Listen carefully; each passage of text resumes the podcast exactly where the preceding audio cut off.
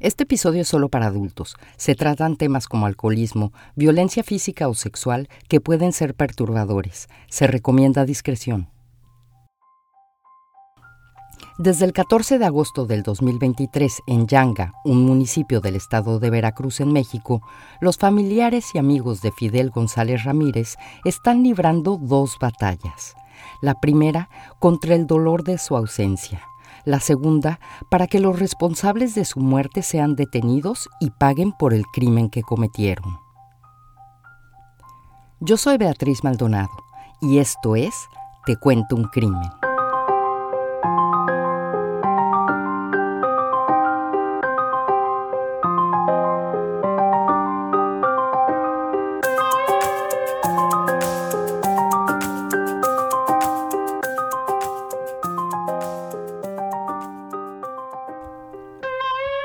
Mabel Ramírez Zabaleta y el doctor Fidel González Cortés son originarios de Veracruz, México.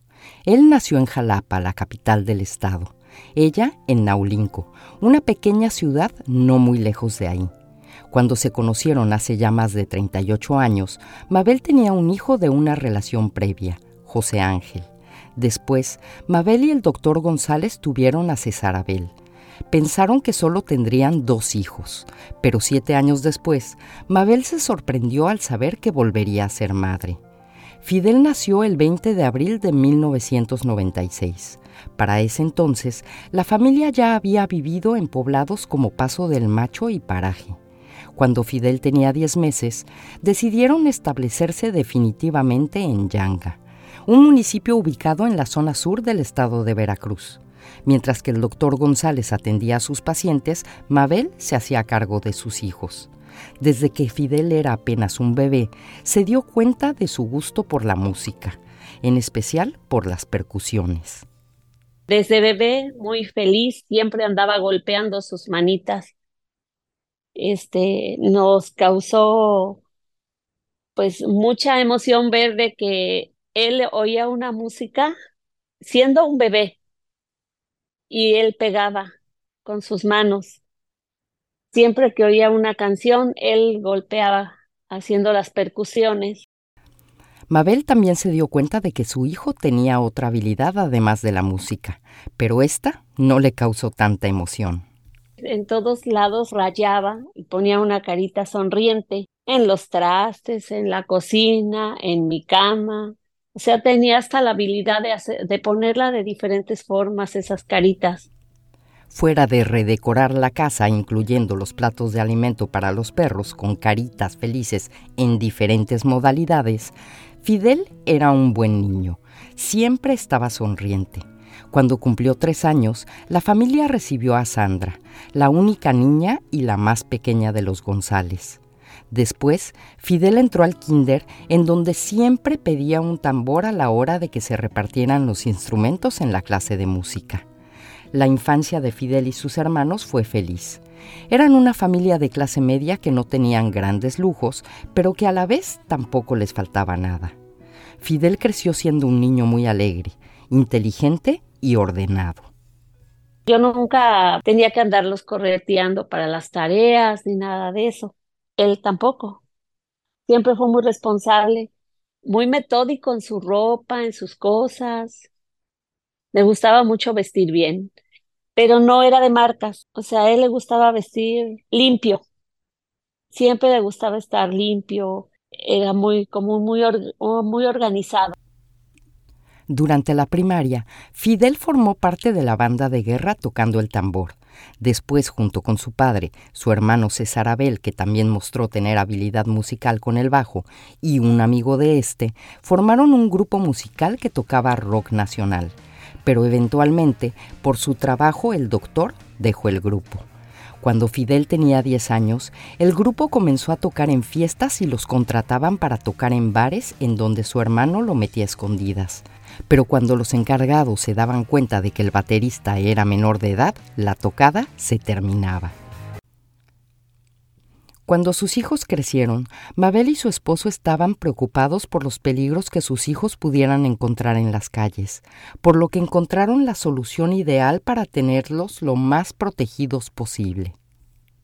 En la parte superior de mi casa, en la azotea, como dijéramos, mandamos a hacer una especie de cabaña y ahí se reunía con sus amigos, o sea, pues porque la situación está peligrosa y nosotros no queríamos que salieran a la calle. La casa de los González se convirtió en el punto de reunión para muchos de los amigos, tanto de Fidel como de sus hermanos. Y a pesar de que los amigos de sus hermanos eran mayores que él por más de seis años, Fidel los consideraba como sus amigos. Fidel creció siendo no solo el consentido de sus hermanos, sino que también era muy querido por los amigos de estos y en general por los habitantes de Yanga que lo conocían. Era ese tipo de persona que siempre estaba sonriendo y era amable con todos. Para cuando Fidel alcanzó la mayoría de edad, sus hermanos José Ángel y César Abel ya no vivían con él en la casa de sus padres. Ellos habían formado sus propias familias, pero vivían muy cerca de ahí y seguían siendo unidos. La familia procuraba reunirse todos los domingos para comer juntos y como siempre, la música no faltaba. Fidel comenzó a estudiar derecho en una universidad en Córdoba. Al poco tiempo, Sandra, su hermana, se casó y formó su propia familia como sus hermanos, se mudó a una casa muy cercana a la de sus padres, a tan solo un par de cuadras de distancia. Y así, Fidel fue el único de los hijos de Mabel y su esposo que vivía con ellos. Para el 2022, Fidel ya se había graduado. Estaba haciendo su pasantía como coordinador de la juventud del ayuntamiento de Yanga. También seguía tocando junto con su hermano en la banda de rock. En mayo de ese año fueron contratados para tocar en un parque como parte de las celebraciones del Día de las Madres. Ahí se le acercó Michelle Acosta Sánchez de 20 años.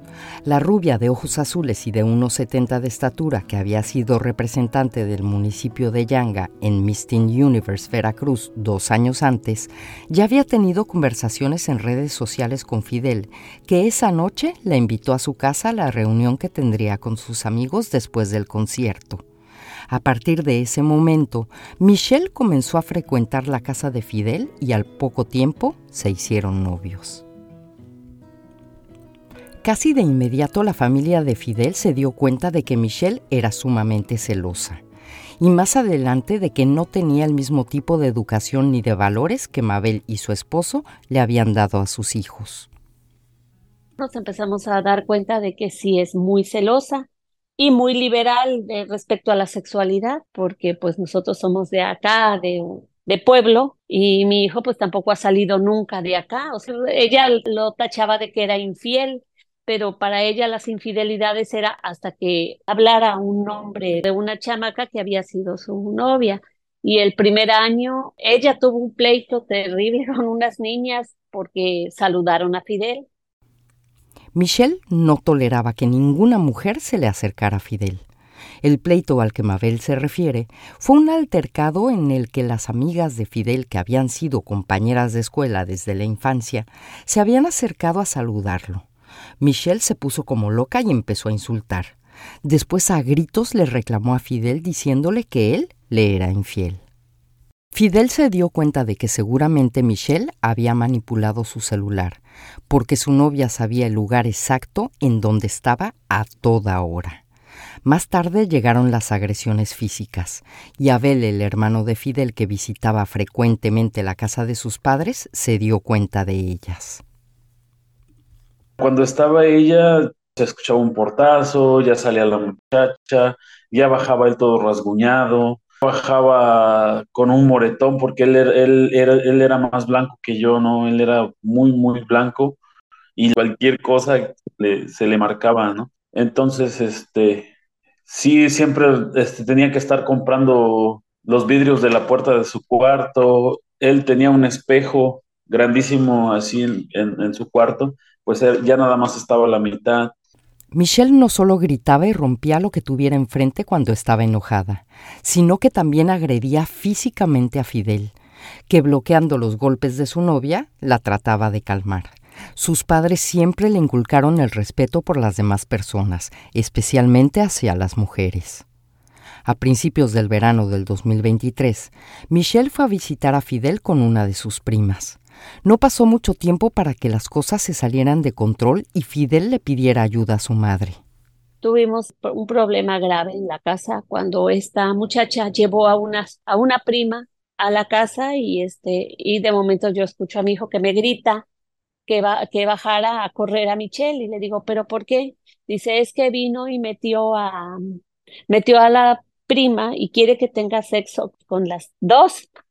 Entonces dijo mi hijo, y yo la verdad a mí no me gusta eso, mamá, dile que se vaya. Entonces ella le gritó, pero groserías, que era un maricón, que ella le estaba ofreciendo una experiencia y que ella había crecido en Estados Unidos y que allá no se veía mal eso. Este, ese día yo sí le dije que se fuera y que lo pensara bien porque esas eran depravaciones. Pues yo, a, a mi entender, y se fue amenazándonos. A partir de ese momento, Michelle cambió totalmente. Se fue ese día, se fue. La prima me amenazaba que ese que era sobrina de unos sicarios y que nos iba a matar y que bueno. Pasaron como dos o tres días y mi hijo me dijo, mamá, perdona a Michelle, es que está muy joven y, y está desubicada y ya me contó la historia de que su papá no la quería que por algo que había pasado hace mucho tiempo, que su papá y su mamá se alejaban de ella, que la mamá siempre en Estados Unidos y que la dejaban sola y que la mandaban con un tío y que el tío e, es, el, el que era sicario y que era una muy mala, muy mala persona. Las situaciones se hacían de que a mi hijo no lo podía saludar ni siquiera una persona adulta o una compañera mía, porque Michelle se le iba a golpes, pero ya eran golpes, golpes. Siempre andaba moreteado del cuerpo. Mabel, al darse cuenta del abuso físico que sufría su hijo a manos de Michelle, que abusaba del alcohol y que sus celos cada vez eran peores, decidió hablar con la madre de la joven. Yo hablé con su mamá y le dije que lo que había pasado, de la prima, de todo, pero la señora lo vio así, lo tomó así muy normal. Le dije, es que Michelle viene muchas veces muy tomada y dice, ¿y qué quiere? Pues solamente que la encierre en un grupo. Y ya le dije, bueno, esa ya es su decisión. La situación de la pareja no mejoró y las peleas aumentaron. Tanto que a la fiesta de jubilación del padre de Fidel, Michelle no fue invitada. Tampoco fue invitada a la fiesta de graduación de Sandra, la hermana de Fidel, que se recibía como abogada. Fidel le dijo a su familia que no la había invitado porque si lo hacía no podría ni hablar ni atender a ningún invitado de la fiesta por los celos de Michelle.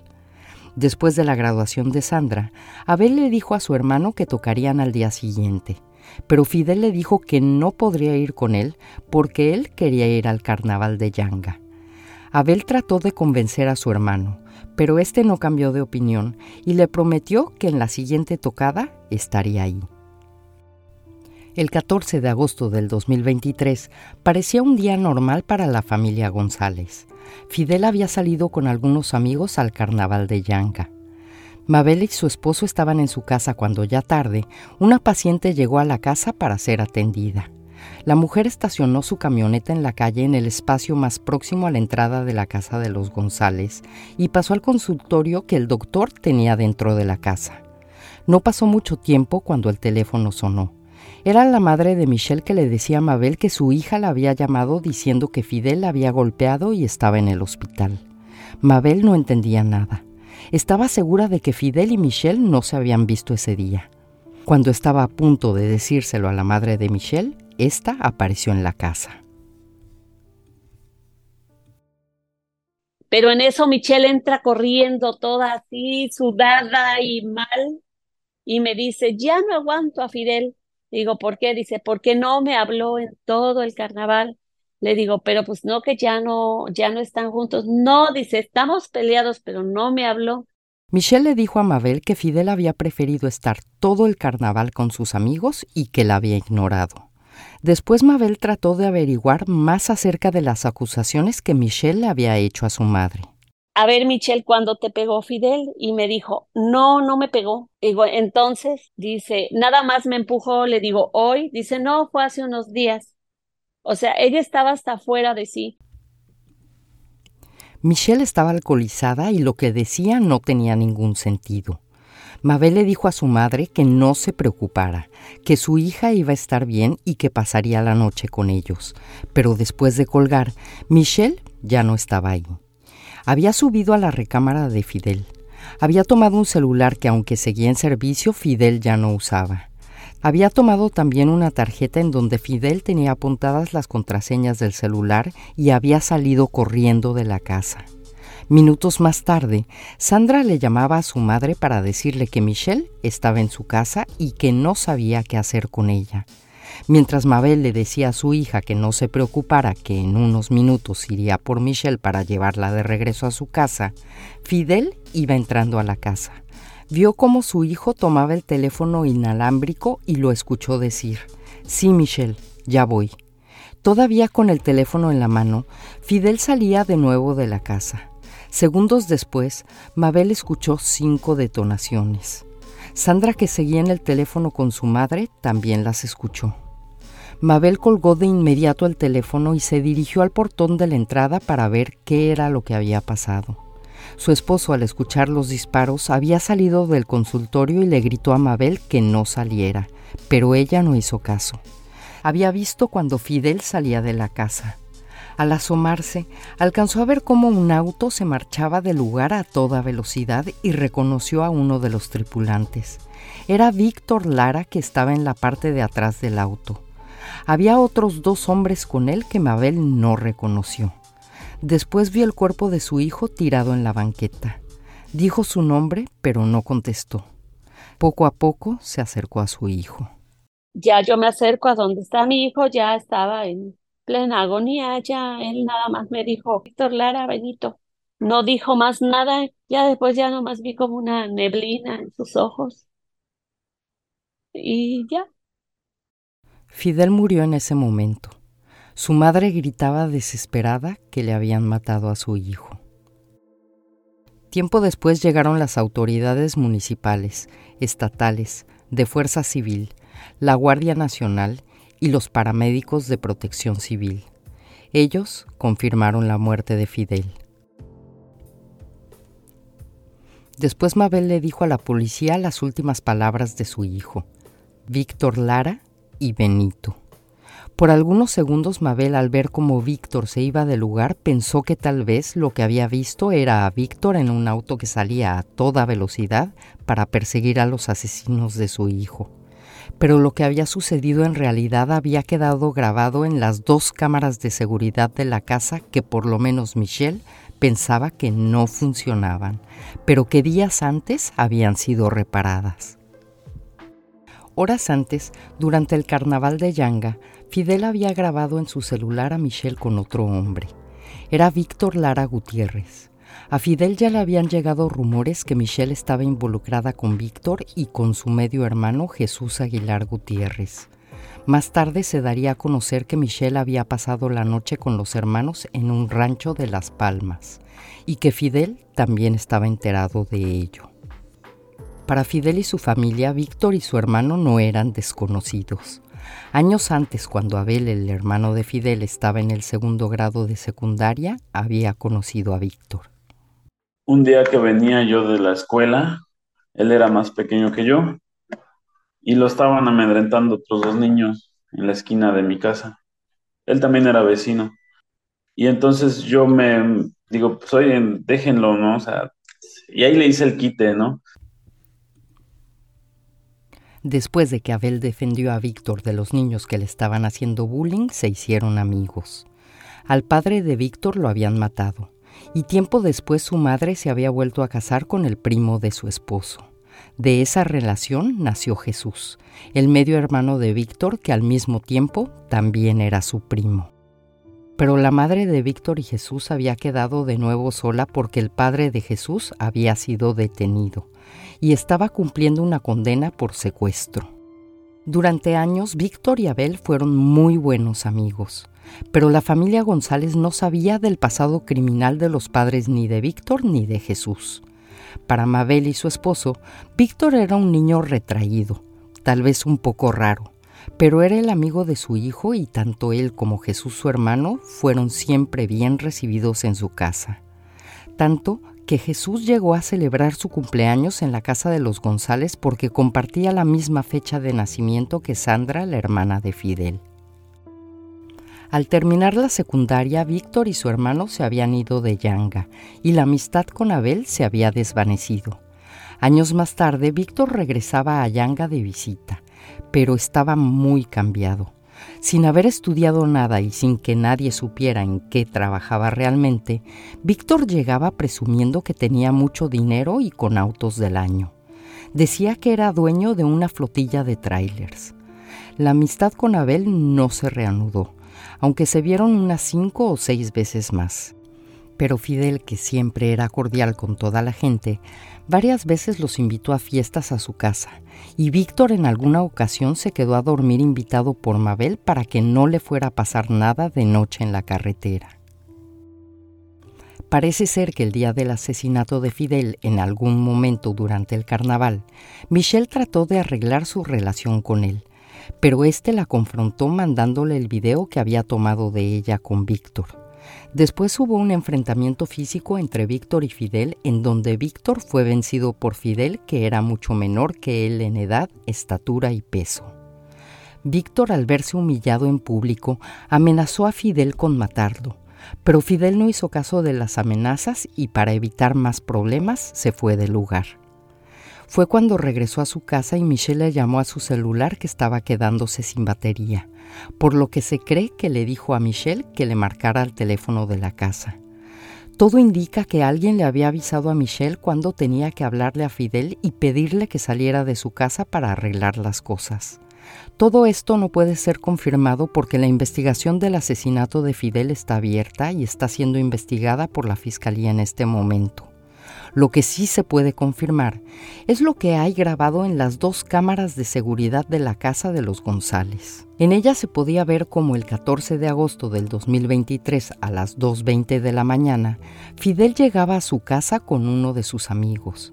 Se puede ver cómo se despiden y cómo Fidel entra a la casa mientras que su amigo se va del lugar.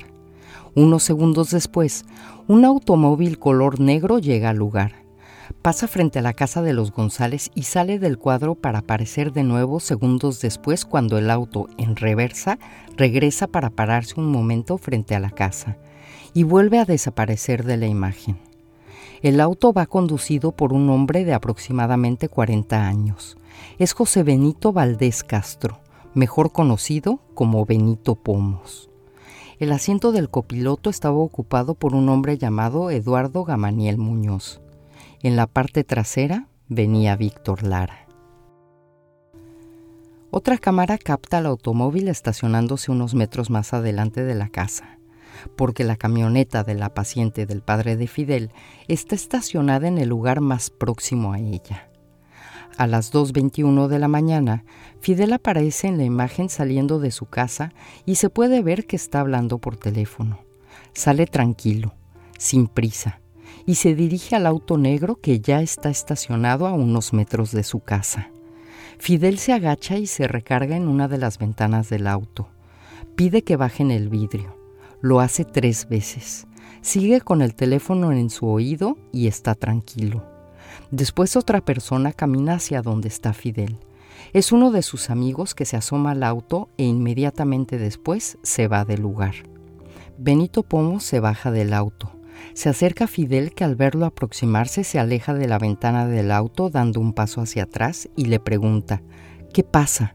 ¿Qué pedo, güey? Su voz no es agresiva, tiene más bien un tono de sorpresa. Al mismo tiempo, mientras Benito le dice a Fidel que ya valió, otra cámara capta una camioneta que se para a pocos metros antes de la entrada de la casa de Fidel. De ella se baja de inmediato Jesús Aguilar, el hermano de Víctor y comienza a caminar hacia donde está Fidel. Edson Jair Alonso Estrada y Luis Díaz venían con Jesús y se quedan adentro de la camioneta.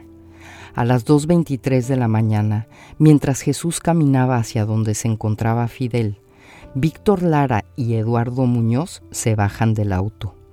Víctor se acerca a Fidel y a quemarropa le dispara cinco veces. Después de haber asesinado a Fidel, Víctor y Benito se suben de inmediato al auto y huyen del lugar mientras que Eduardo Muñoz corre hacia Jesús, que al escuchar los disparos también regresa corriendo a la camioneta. Los dos hombres la abordan y también huyen del lugar. Después de que las autoridades llegaran al lugar de los hechos, una persona le dijo a Mabel que Michelle estaba en la esquina llorando. Mabel se acercó a ella y le dijo que se fuera. Tenía el presentimiento de que estaba implicada en el asesinato de su hijo. Michelle no se presentó al funeral de Fidel y más tarde declaró que no tenía nada que ver con el asesinato y en ese momento no fue detenida. Dijo a quien la quiso escuchar que le comprobaran que estaba involucrada. Después desapareció de Yanga la Fiscalía encargada del caso giró órdenes de aprehensión en contra de Víctor Lara Gutiérrez, autor material del asesinato de Fidel González Ramírez, en contra de Jesús Aguilar Gutiérrez, José Benito Valdés Castro, conocido también como Benito Pomos, Eduardo Gamaniel Muñoz, Edson Jair Alonso Estrada, Luis Díaz y Leo Michel Acosta Sánchez.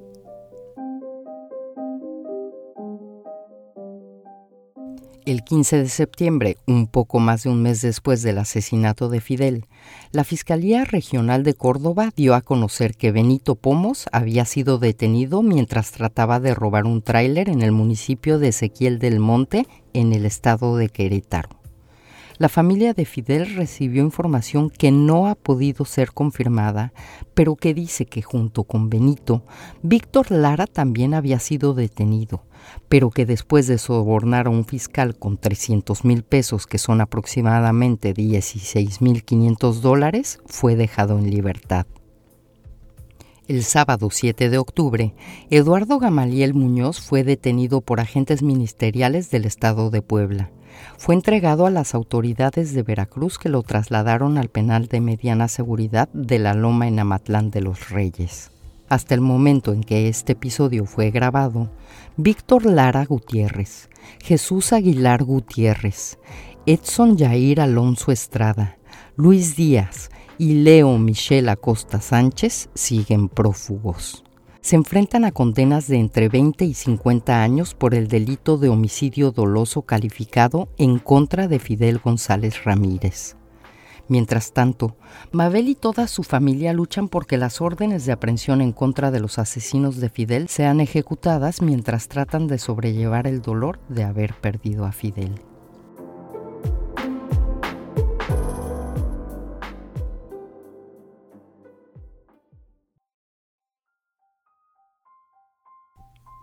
Muchas gracias por escuchar, tanto en Instagram como en Facebook, en donde nos pueden encontrar como Te Cuento un Crimen Podcast, pueden encontrar tanto los videos de las cámaras de seguridad de la noche del asesinato de Fidel, como las fotografías de todas las personas implicadas. Por favor, véanlas bien y compártanlas. Si tienen alguna información acerca del paradero de cualquiera de ellas, pueden denunciarlas de manera anónima dentro de la República Mexicana marcando el 089. De nuevo muchas gracias por escuchar y nos vemos dentro de dos semanas con otro episodio más de Te cuento un crimen.